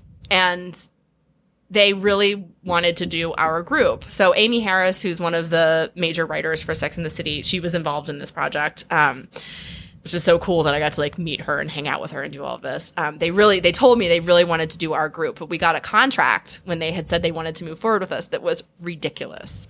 They wanted to pay us five thousand dollars for the entire project, and they would have all rights to Five our five thousand dollars each or five thousand Each. dollars? Okay, Each. still, I mean that's terrible. And they would have rights to our voice, likeness, and whatever else for perpetuity Cool. for five thousand dollars. I remember taking the contract to an entertainment lawyer, and she was like, "No, you just don't sign this." And right around the time that we got the contract, we also got the briefs on what they would be doing for us, like you know what what role we would be playing. And it was, you know, Lisa is this very cool emerging designer making her name in fashion, and Megan is a beautiful girl working in a man's world. And we're going to explore the ins and outs of dating and nightlife with Alex. And I was like, "Oh no!" like oh no. no, no. Because this was also when I was at my most slutty in New York. Like, You're like, I don't need everyone to know make that. out bandit. yeah. Like, to be clear, I wasn't sleeping with everyone, but ma- I, I, there was not a night that I went out that I did not try to make out to my hardest. Sure. So Yeah. I, I realized that I had parents that were alive and I didn't need to Yeah. put that out on television. So Oh, Nancy would have had a heart oh attack. So not only was the contract bad, but also the opportunity seemed a little scandalous for me. And Yeah. so we said no. Our group said no. They ended up working with another group, which one of the girls that was in that group had been in my sorority in college and Oh. had cheated. Uh, uh, my boyfriend had cheated on me with her. Did anyone from the other group? Would I know who any of them are? I don't think so. Okay. I don't think. Uh, well, so anyway, they filmed, they, they went forward with that. The show never aired because Oh. at the time, the president of HBO got into a scandal. I think he punched his girlfriend in Las Vegas or something. And this was one of his pet projects and it got canned. So it never went out. So even if I had said yes, I would not have been Lauren Conrad, unfortunately. Okay, wait. So back to your career path. Sorry, I feel like I'm so no, rambly. I that was a that detour was so worth it. It was totally worth it. so worth it. Okay, But the so point, we're wait, one working thing in is, PR. though, I got to be really good friends with some of the girls that were in my group that I had not met before. Got it. So that was very fun. Anyway, back to you, the career question. No, no, no. I, I'm throwing it back to you. Oh. So, like, you're you were going to be a lawyer, didn't work out. You're working in PR. Yep. You were maybe going to take a detour in a reality show, didn't work out. Living that glamorous fast life. Making out. making out, yes, having a great time. Um, and I wanted to move to LA. So I had Okay. been here for a few years. I had that New York itch, um, and was ready to go explore somewhere else. Also had these dreams of being a screenwriter, which is really Sure. funny. Um, so I thought I'll move to LA. Yeah. And- One time I lost my job does. and bought a book about screenwriting, and that's about as far as I got into that. Itch. I wrote one. I wrote a Oh, spec for The. Office. Oh yeah. Um, but I moved to Becca LA. wrote, wrote a sequel the other day for the idea of you. No, I didn't. But like, don't threaten me with a good time, Robinne Lee. You write that book. yeah, come on. We all want it. Robinne, I don't know you, but please hear a girl out. If you don't, I will, and I will do a worse job. I will love another trash book. Um, so anyway, I made I, I made my way out to LA. I didn't want to move with no job, um, so I convinced the boss of the PR firm where I was working at the time to open up a West Coast office, and that I would be the person that would run it. And she fell for it. Bless you, thank you. Um, so I moved out to LA, was running her West Coast office, and sort of realized if I can run someone's office, I can maybe run my own office. And had the second of my big what does it all mean moments and left that job. And I left the job because I wanted to do more than PR. I saw how much the industry was changing. Influencers were becoming a big force to reckon with. Brands needed more than just day to day PR. The old school model of like pitching something to a magazine and waiting to see a placement was not happening for emerging designers. And I wasn't repping brands that had huge advertising budgets and things that could actually make them a compelling feature for a magazine. Um, I mean, they had talent and they had cool product, but they weren't a big name. You know, we were really fighting for dwindling opportunities for actual editorial. So I knew that the clients that I had the best relationship with and that I felt the most success with were those that I could advise on things more than just PR. It was what's your event strategy? What's your influencer strategy? What's your distribution? Hey, how's your pricing? Who are your competitors? Like all of that. Like Lulu Frost is a great example of this. Um, that Lisa and I were very close. And so she let me in on a lot of different parts of her business. And that was such a cool experience for me. And that was when we could really work together to create these very cool moments that were PR, but you needed to know so many different levers that had to be pulled to get to that moment. And so I knew that I didn't have the training for all of that and to really advise people on things that were more than just, hey, here's how you pitch Vogue. Um, so that was when I decided to apply to business school because I knew that that would be a place that I could get more formal training for advising businesses on bigger parts. And so as I was applying to business school, I had left the PR firm where I was working. I was applying to business school, which takes some time. Like I had to take the GMAT, I had to study for that, I had to figure out what school I was going to go to, all that. I took on all of these freelance projects of, so I, I mean, a girl's got to eat. so, um, took on a bunch of freelance projects, suddenly had like seven freelance PR gigs, and everybody, all the editors were like, You have a PR firm. I was like, Over my dead body. I would never have a PR firm. The women that run those are crazy. I'm not as crazy as they are. Um, so no thank you. But eventually I realized that that was sort of what I had built, and that if I had my own thing and I had enough people that trusted me to be my client, which is, I mean, I'm so thankful for that, that I could open up a shop and then add services to that as I was going to business school and like learning the things that I wanted to learn. And it was like the greatest chance to choose the clients that you work with. I mean, one hard part of working in an agency is the owner may go out and pitch a really bad client that has a lot of money and then she dumps it on you and is like make magic happen. And you're like this is a backpack that's sold in office depot. I am your luxury accessories director. Where does that reconcile? So it was a chance for me to make my own portfolio work with people that i believed in and then also add services So wait, so let's rewind for a second. This is a question we've gotten before and we've never answered because Grace and I don't have the experience to answer it. Business school. Going to business school, Best worth thing I ever it, did. not worth it. Worth best it. thing i ever did Um, Why? number one, one of my main core values is I believe that education is the most important thing that a person can have. Well, that's. I don't want to jump ahead too much, but you're taking a digital marketing class Yep. right now. Which, Yep. I didn't know that. Yeah. Yeah, I wish I knew because I want to take it. It's amazing. I'll share the materials with Yeah. you. Don't listen Okay. to General Assembly.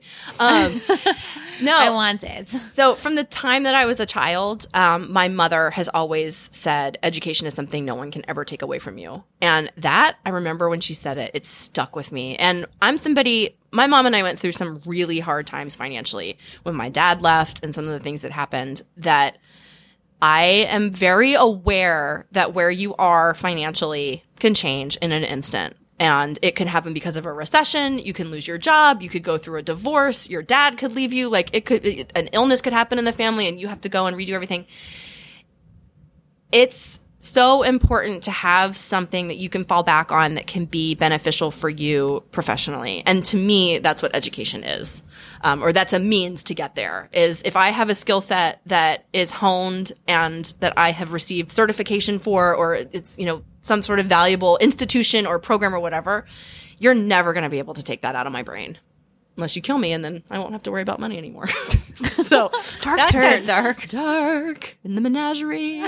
um, no, so business school was absolutely worth it. Um, it was not only a place that I made some really amazing friends and I have a very cool network of people that are doing everything. I mean, because in business school, you have a huge cross section of people. You have engineers, accountants, PR people. Well, no, I was the one PR person. I was gonna say I don't think that's like super common. I was PR. a hundred percent the Elle Woods candidate that they took. That they were like, "Who is this blonde idiot?" That kind of bounced in and was like, "I do fashion PR." Wait, how old were you when you went to business school? So I was old compared to the Yeah. class. I was thirty. okay. Um, and most of the class was probably in their mid to late twenties. Yep. Um, so I was a little older and I had a very cool experience with that because I had more work experience and life experience going into it, which I would say is it wait until you have some years and some real experiences and questions about how things work to go into it because it will be it was more meaningful for me i think because i was able to actually bring more from my professional background into the classroom and i was able to workshop things that i was like wait i saw a client have this problem. What would you do? And you're getting to sit there and workshop it with like these brilliant teachers and board members and it's very very cool. So um it's definitely i mean i'm still paying my student loan so it's still there and i remember every month about business school but it helped me professionally in that i uh, obviously have a skill set that's uh, at a master's level air quotes. Um, i also just have a lot more confidence after having gone to school um, and i have a very cool network Yeah. so do it it's great Okay. What about changing careers mid career? Or not, you haven't changed, but you've definitely You pivoted, pivoted. quite a bit. yeah And that is something we get a ton of questions from people who are like, well, a lot of them are like 26. They're like, is it too late to change? You're I know. I love the 25 year olds. You're like, fine.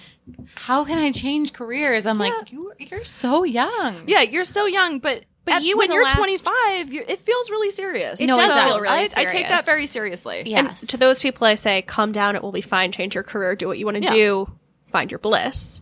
But you've made this decision in the past few years. yes, I've pivoted in my late 30s. Yeah. and I think that's really interesting. I want to talk about mm-hmm. that.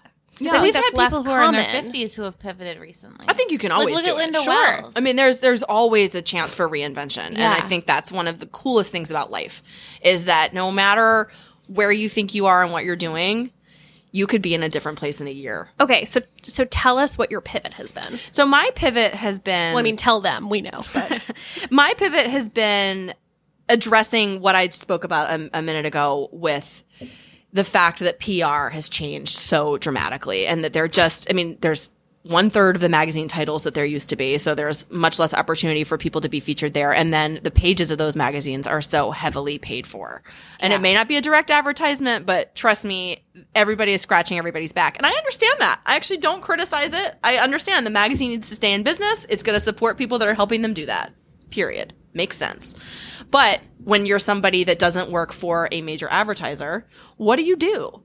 So I have really pivoted into something that's much more uh, less traditional PR, more strategic planning for clients to number one, educate them about what's going on in the industry. A lot of people don't know. And I have access to that because I work with editors. I know publishers. Like I really can find out what the trends are in media and helping advise people that are designers or that want placements or that want to find a conversion. It's not just placements. It's also teaching them like, okay, you might want to be on the cover of Vogue, but you won't sell a single item from that. But if you get a pair of sandals in Florida Walking magazine, you're going to sell out. Like it's, it's, it's putting it into realistic context for people, giving them a good strategy, but then also helping them create the content that people want to write about. So the influencer game is huge. Yeah. I mean, it, it's, that is the new PR And is- even that's a wild, wild west because you have mm-hmm. people like, you know, like look at like Schaefer, like from Pinterest told me to, who sells, you know, $500,000 in product a month. But you look at her blog and it's like You would never know that. You'd never know it. Yeah. So But then you look at somebody who has maybe a million Instagram followers and doesn't convert. Yeah. And so, So- it's knowing that and putting Yeah. together a strategy where somebody and, and putting together a portfolio of placements that will convert to sales or awareness or whatever whatever the big marketing objective is and what's going to really help somebody like is it working with somebody like you grace who i mean grace's conversion is ridiculous to all brands listening to this she's the best so I'm the best. you are. But you know, working with somebody like you, who's not necessarily like high fashion, you know, you you definitely What are you talking about? I am such high fashion. I'm sitting here in a Banana Republic sweater with sweatpants and no makeup and a frizzy side She's pony. she's pretty fashion right now. I'm, not- I'm high fashion. To be clear, that's not what I mean. I, I just mean you look at you and you're somebody that It's your accessible. blog's point is to be relatable and accessible, whereas Yeah. other people are creating content that's totally aspirational, that's amazing. I mean, yeah, like look at Crystal, who's Crystal's one of a my great example, very like, good friends. swanning around in like a movie set in, And a Carolina in Herrera dress. dresses is absolutely. I mean, if Crystal were one of the say Crystal wears one of my clients, the end result of that is going to be a showpiece for that client to be like A beautiful Look photo they can art." repurpose. If my client's on your blog, They might not want to use the photo. Like No, that is absolutely not true. But the way that you feature it and how your audience is going to react, they're going to buy it. But that's also depends on like the price Yeah, of my client. Like there's a, there's a lot of yeah, you give minute the, details, the but five hundred dollar costume jewelry to Crystal. Give me the hundred dollar. Exactly. But how do I tell clients that? How do I help them with that? That's where Yeah. the business is really pivoted is to going into that layered step before to give them the t- tools for success so that they can then hopefully obtain their objective. Yeah. And then also it's event planning. I do that in a much more formal way because even though PR has changed, people still want to have parties. I mean, there's launch parties, there's fashion shows, there's reasons to do it. And I am so happy to be the person that gets to do that. and fancy dinners. So if you guys see me at fancy parties on Instagram and are like, "How did she get invited?" Chances are it's one of Alex's parties. You're my favorite guest. it's true. Um, but I've been able to pivot away without having to take an actual stop break of, oh my gosh, I don't have income. I'm not doing anything. I have to totally start from scratch. And what am I going to do this month? Um, I've been able to just take the projects I have and morph them into a bit of a different end result for the clients and for me. And it's really awesome. I feel so lucky to have done that because I don't feel I was really stressed out about PR because it's so hard. It's just so competitive in the market and it's not what I it, it was not bringing me pleasure every day. And I'm not saying that what you do has to make you happy every single day, but you have to feel good about what you're doing in The some overall. way. Yeah. You know, and I think when I was just doing PR, it felt a little soulless Yeah. in a lot of ways. And I wanted to really nurture, I, I like nurturing clients and I like being a part of their success. And so I'm now working with the tools that can really do that. That's awesome. Yeah, thanks. And I'm taking a digital marketing class now. Clearly. I need to know about yeah. that. yeah. Wait, can we completely switch gears? We're gonna talk about relationships. Oh, it's going to get dicey. So we're gonna talk about relationships. Alex, you have been through you have been through a lot the past few years. And I've been here with you, sometimes living below you, sometimes living across the river. But I want to talk about a certain person. We don't have to talk about him. We hate I hate him. I rue the day that he was born. We want to talk about the situation. The situation. So you had a long distance boyfriend. Mm-hmm. You went from dating to a fiance visa to breaking up to getting back together to ch- a cheating scandal. Wait, no, there was an engagement like in there. forgot the there was an the engagement. engagement. There was an The engagement, engagement. and then there was a cheating scandal. I want you to just just let's talk about this. Yeah. So I dated a French man and met him when he moved to New York. I met him like It's the best time to get them. Yeah, definitely. Like I've thought about setting up a dating service and just standing outside of the arrivals at JFK for international and I'm like, "Do you like blondes? Like hop in this van. Like I can introduce you to some." Um met him a week into moving into New York. We started dating. He was younger. He was definitely like here to experience all kinds of different things. I was totally resistant to that and just was like, nope, you're going to date me. You're going to date me. Um, and our relationship was built off of that. So spoiler alert, it didn't work out. Um, so But that's so much easier to see in hindsight. absolutely. Oh yeah. yes. I could not have told you that at the time. You were not like this relationship is on rocky ground. no. But um yeah, so we dated for about a year and a half and then his visa expired and he moved back to France, but we did that he moved back with the intention that we were going to get a fiance visa or that he was going to find a job that had another visa that could get him here. Um neither one of those How did that happen? He didn't even get he never even got the fiance visa. We broke He up. He didn't. You had the lawyer. We had the lawyer, we had the whole Yeah. thing. We broke up because the fiance visa was proving to be like challenging. We were on the rocks, long distance was hard, whatever. So we broke up. And I have a rule that when I break up with somebody, they are dead to me. I, Me too. I cut them off of everything. I don't do that. We are not I friends. Try and be friends, and then I I'm know. always fucked. Grace has her like menagerie of ex boyfriends. She certainly does. We're using that word again. It's a good one. Yeah. Um, but I I have like a no contact rule. I think it's the best way for me to get over people. And when we break up, it's really about me. It's not about them anymore. It's about what do I need to do to heal. So I like cut him out of my life all the way, buried it deep inside, and then six months later got rip shit drunk at a holiday party and rode the subway home and Wait, can I tell him what you did? Yes, you can. I so I'm in Mexico on a press trip. Oh and like just like serene as hell like it had been like one it was over the holidays so i was like really busy with sponsored projects and i took this this trip to mexico that was like my little like respite from all of that and i wake up and alex has sent the meanest email i've ever seen in my life to him and copied myself and our other two best friends mm-hmm. like just like not copied, BCC'd. copied, not BCC'd, and I was intentional. it was like- not a mistake. I I was remember, like, fuck. I woke up to text messages from you that was like, "Did you know what you did? Did you know that I was copied? Did you know that I was copied?" And I'm like, "Oh yeah, Yeah, she was like, I just wanted him to know that we all hate him and that he can't come back here because Yeah. he has four women who hate who hate him, and will like wait for him outside of customs at JFK with like torches." so I had the like verbal, uh just murder of him uh, to that email, and he wrote back.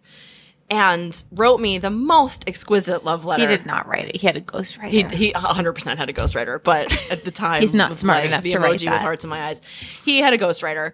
Um, we don't know who. sent me a beautiful love letter in return that was quite literally the most lovely thing anybody has ever sent to me. And I just had this moment of like redemption. Oh my God, this is amazing. And long story short, we ended up getting back together. In the letter, he said, I've missed you since the day we broke up. I, wanna still see drink you." out of the cat cup you gave me. Oh my God, that was really The embarrassing. cat cup. It was really pathetic and sad and really beautifully written. Yeah, it I would have gotten back together with Ah, him. anybody. I mean, that's the best. Anyone It's an amazing would. letter. So, um, we spoke. He came to visit. We got back together. And the one of the reasons we had broken up before was we needed to either get married and make this happen or not. But we were uncomfortable with the fiance visa for papers concept, so that sort of like drove a wedge in. And this, so when we got back together, it was very clear and discussed up front that we this needed to be moving towards marriage for real because if we're going to be together and this is you know this year point we've been together two and a half years off and on um, so we needed to be on that track. So it was known that when we got back together that the altar was soon. And we got engaged um, several months later after what felt like a really beautiful change in the relationship.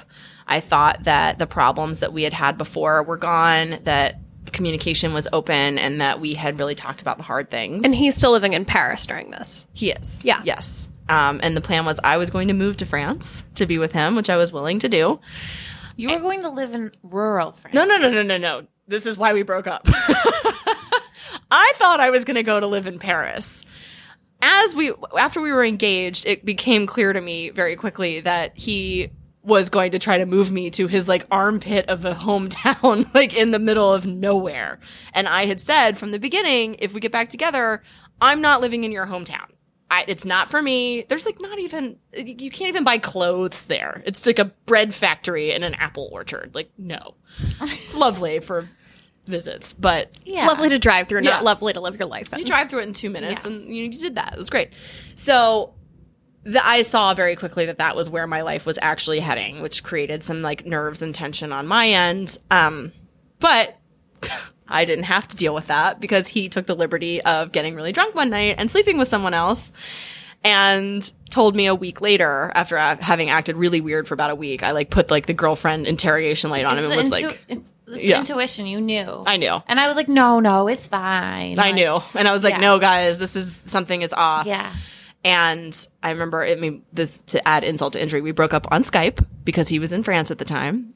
And i just said what is going on? You have been different for about a week. I don't understand. I love you. Let's work through this. And he said this is the hardest thing i'll ever have to say. I got really drunk on friday and i slept with someone.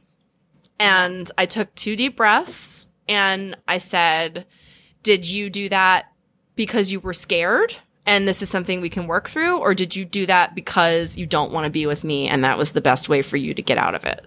And he said it was the second. And so that was i, I then said i need some time to process this. I don't want to react to your face right now on skype. Can we talk in a day or two once i've had some time to think about things? And we hung up and i thought about things. And i just knew i mean number one, he wasn't begging for forgiveness and wasn't trying to get me back. I'll be very upfront about that. Um, but I knew that that was not something that we could ever rebuild from. And so I knew that we had to break up. And that's what I did. So I mean, that's obviously a very tough situation. It was not easy. like with your hindsight goggles, is there anything that you learned from that or like took away from it? Oh, I mean, I'm entirely I'm entirely who I am today because of all of that and I am so happy that it happened. It's really the best thing that ever happened in my life. And for anybody that's ever going through a breakup and anytime I'm going through any sort of emotional hardship with a friend or a boyfriend, I go back to this and I look at it and I say, that was the worst thing I had ever felt. And I am so much better now. So I know that when I'm going through hard times with other things to a lesser degree, it will be better. And it's something that brings me peace and it brings me a sense of calmness when I might be panicking about a guy I'm dating or if I'm having tension with a friend. And I say, you know what? I got through that, that breakup with my fiance. I can get through anything. Um, as far as the takeaway, my biggest takeaway, and this goes for friendships, this goes for relationships, it goes for work. If you're worried about something and you sense something, trust your gut and talk about it. Don't hide it. Don't try to like passively ask around it. I'm not saying you have to go into a situation and be a bulldozer, but if I'm having tension or I'm sensing tension with somebody, I'm going to bring it up and just say, what's wrong? I feel like your tone is short with me or I, f- I feel frustrated with this situation and I'm going to bring it up and ask because I lived in this world where I didn't, I knew that there were problems but I didn't address them because I thought just give it some time. Don't push him. That's scary. Or don't push this issue because that could drive him away. You know what? That issue is going to drive him away eventually, no matter what. I would so much rather have had the confidence to push early and to have found out that he was not really ever going to be the person that I needed and had dealt with it then.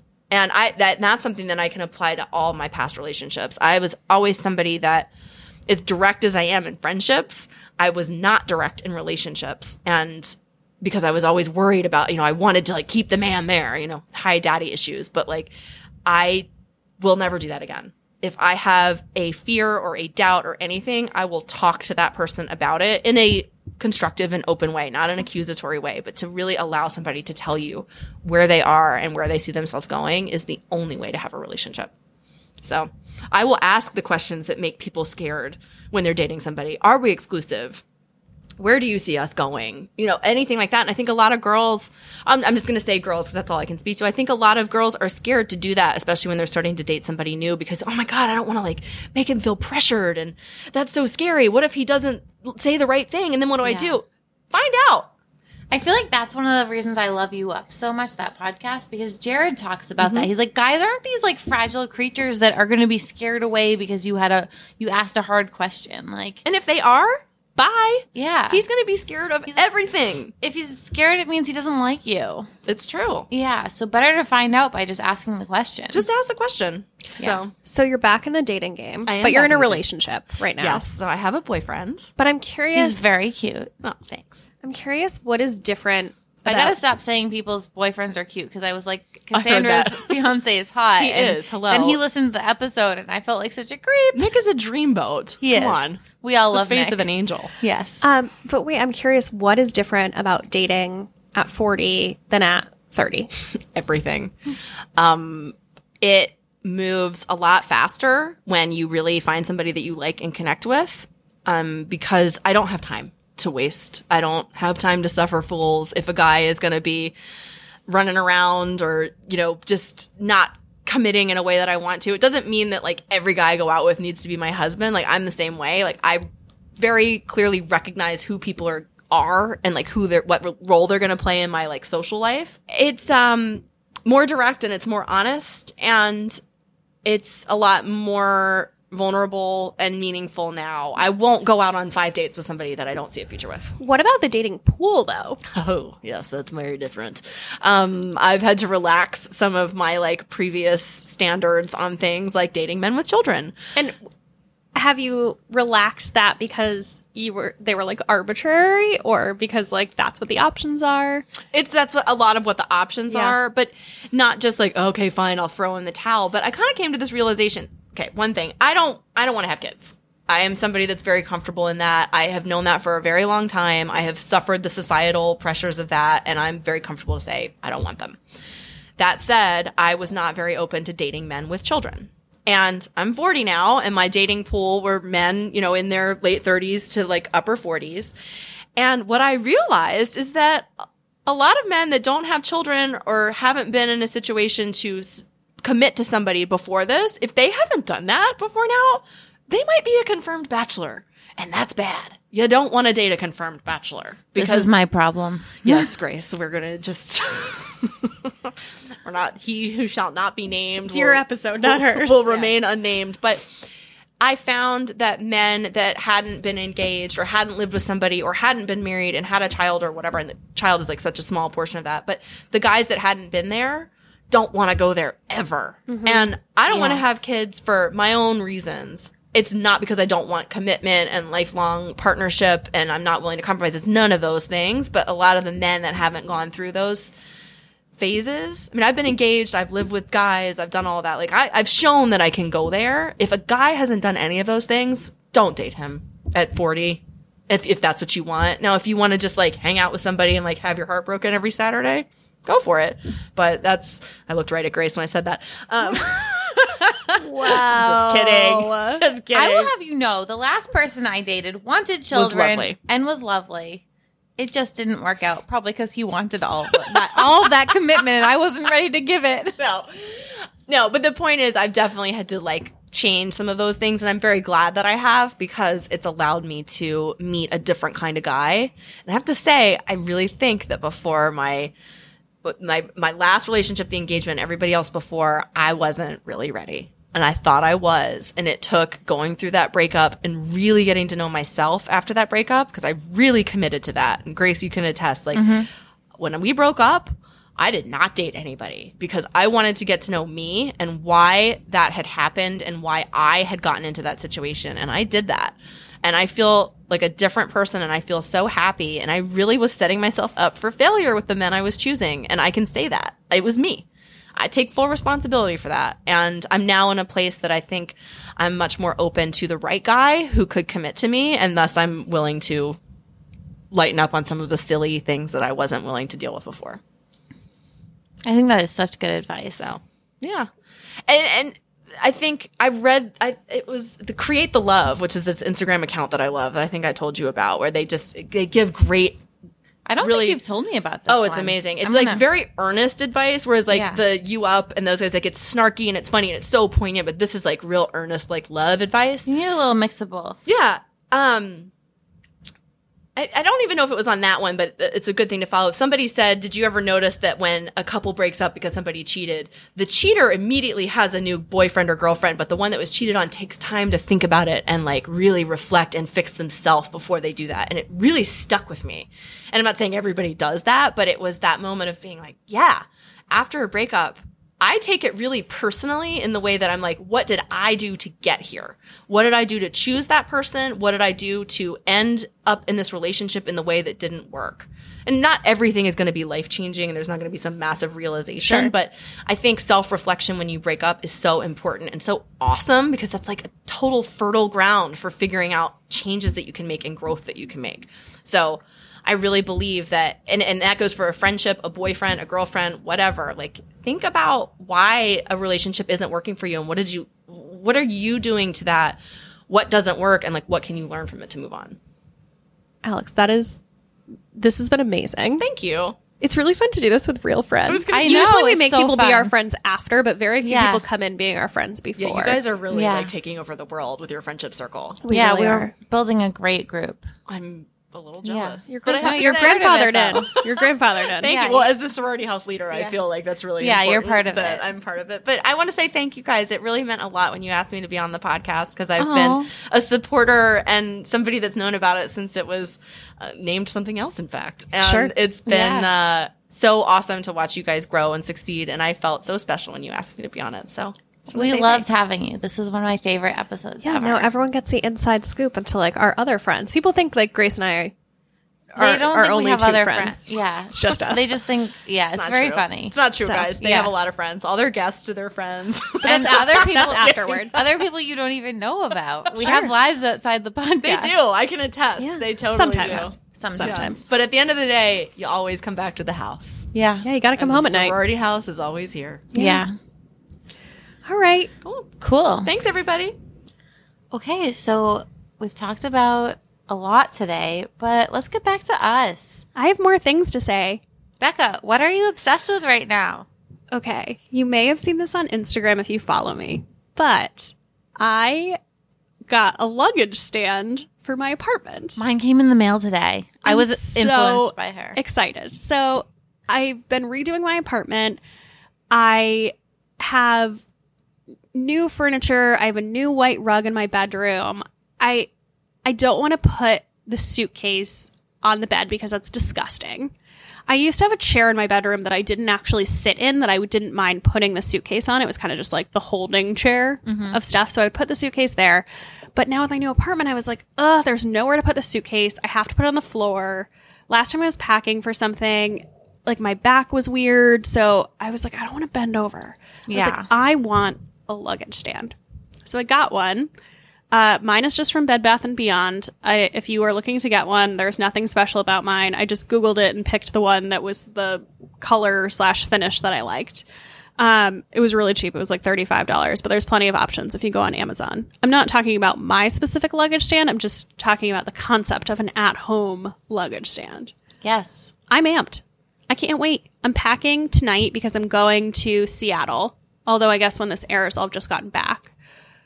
But yeah, I'm going to use my luggage stand for the first time. I also got, I know you like these too. I got truffle pouches. Oh, they're the best. They're these clear pouches, and um, there's I got a big one and a small one. A big one for kind of all my liquids, as, instead of just like a plastic bag, and then a small one for makeup.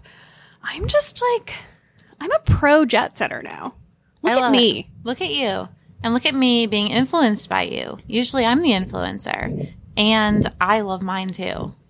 I was going to make it my obsession, but it was something that you were talking about already. So. No, I'm really excited. I I got mine when Amazon. I first said it. Um, I said it to my group text of friends, and everyone was like, "You're literally insane." And then I put it on my Instagram story, and I felt very supported. And um, I, I went for it. I'm excited about my new at-home luggage stand lifestyle. We went to Charleston and my mom had them in every bedroom too. I think it's a southern thing because a, a lot of people DM'd me to say that they are from the south, and that in every home in the south, there's always a luggage stand in every guest bedroom. Interesting. My So- parents aren't Southern. But They're they nor- live in the south now, and she Yeah. said they got them as a gift. Oh, okay. Hmm. So I'm Yeah. excited. Yeah. Very pro at home luggage stand. Yeah. I love it. I can't wait to use mine. What about you? So mine is um, some skincare things. So the first one is it's Sephora just launched a collection of clean products. I don't know if you saw it, but No. Everything is under twenty dollars. Everything is clean, and all of the packaging is either made from recycled materials or completely recyclable. So it's really cool what they're doing. They have a vitamin C and E serum, which I find to be very similar. I'm only saying it here. I can't say this on my blog. Very similar to the SkinCeuticals serum. Um, it's great. You only need a really small amount. I was a little bit overzealous and it made me break out because I put so much on my face because I tend to take a very heavy hand to all of my serums. I'm like, the more I use, the better. No, only use like three or four drops. Like what I usually do is brush my teeth while the serum sinks in, and then I use moisturizer. And I found that my skin just needs something a little bit lighter for summer. I've just noticed that my face has been feeling a little greasy, which is crazy because I have really dry skin. And I've been using the Sisley Youth moisturizer. This is an old discovery. I blogged about it like three or four years ago, and it's a wonderful moisturizer. It's anti aging, but it's just a lot lighter. And so I've been using that plus the Sephora CE serum, and I love the combination. Also, this is like a total tangent, but Helena from Brooklyn Blonde had been like, I use vitamin C in the morning. And I was like, I use it at night. This serum comes with specific instructions to use it in the morning. I think you. I think she's right. I think you're supposed to use vitamin C in the morning. Well, you are, but I- got tripped up because I also use a lot of vitamin C peels, like the Beautycounter one and the Kiehl's one, both deliberately say use it at night. Hmm. So I just was lumping all vitamin C into that. Anyway, I'm curious to hear about your Instagram because I see it on the outline and it's a weird one. Oh, it's a super weird one. So I blame this on Mary Orton um, because she posted this really cute thing that James Van Der Beek, yes, James Van Der Beek, Dawson from Dawson's Creek, posted of his family.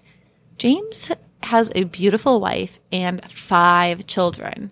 And they are always doing cute things. So this is like very strange for me to even be into because I'm not really a kids person, but I love his account. I love his kids. They're such a beautiful, cute family. And they're like, they were all traveling and took a selfie with like seven people in the selfie. And he was talking about how people were asking him how he travels with so many. And he's like, I can't imagine not traveling this way. He seems like he's really like a cute dad. Did you watch Don't Trust the Bee in Apartment 23?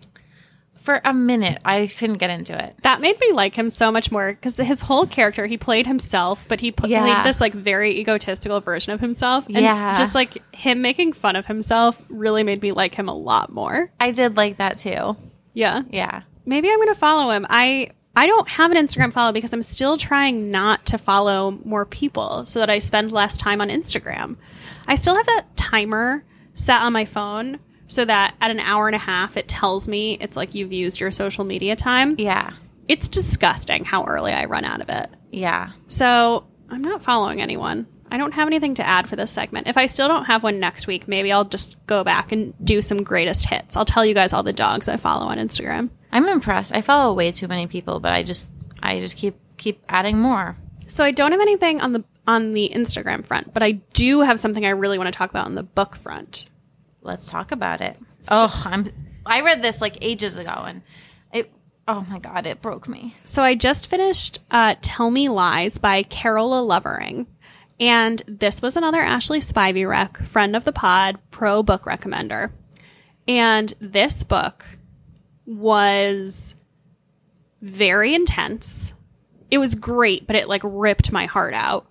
So the premise of the book is um, a girl in it flashes back from present day when she's in her early 20s. She's like maybe five years out of college, and then back to her freshman year in college.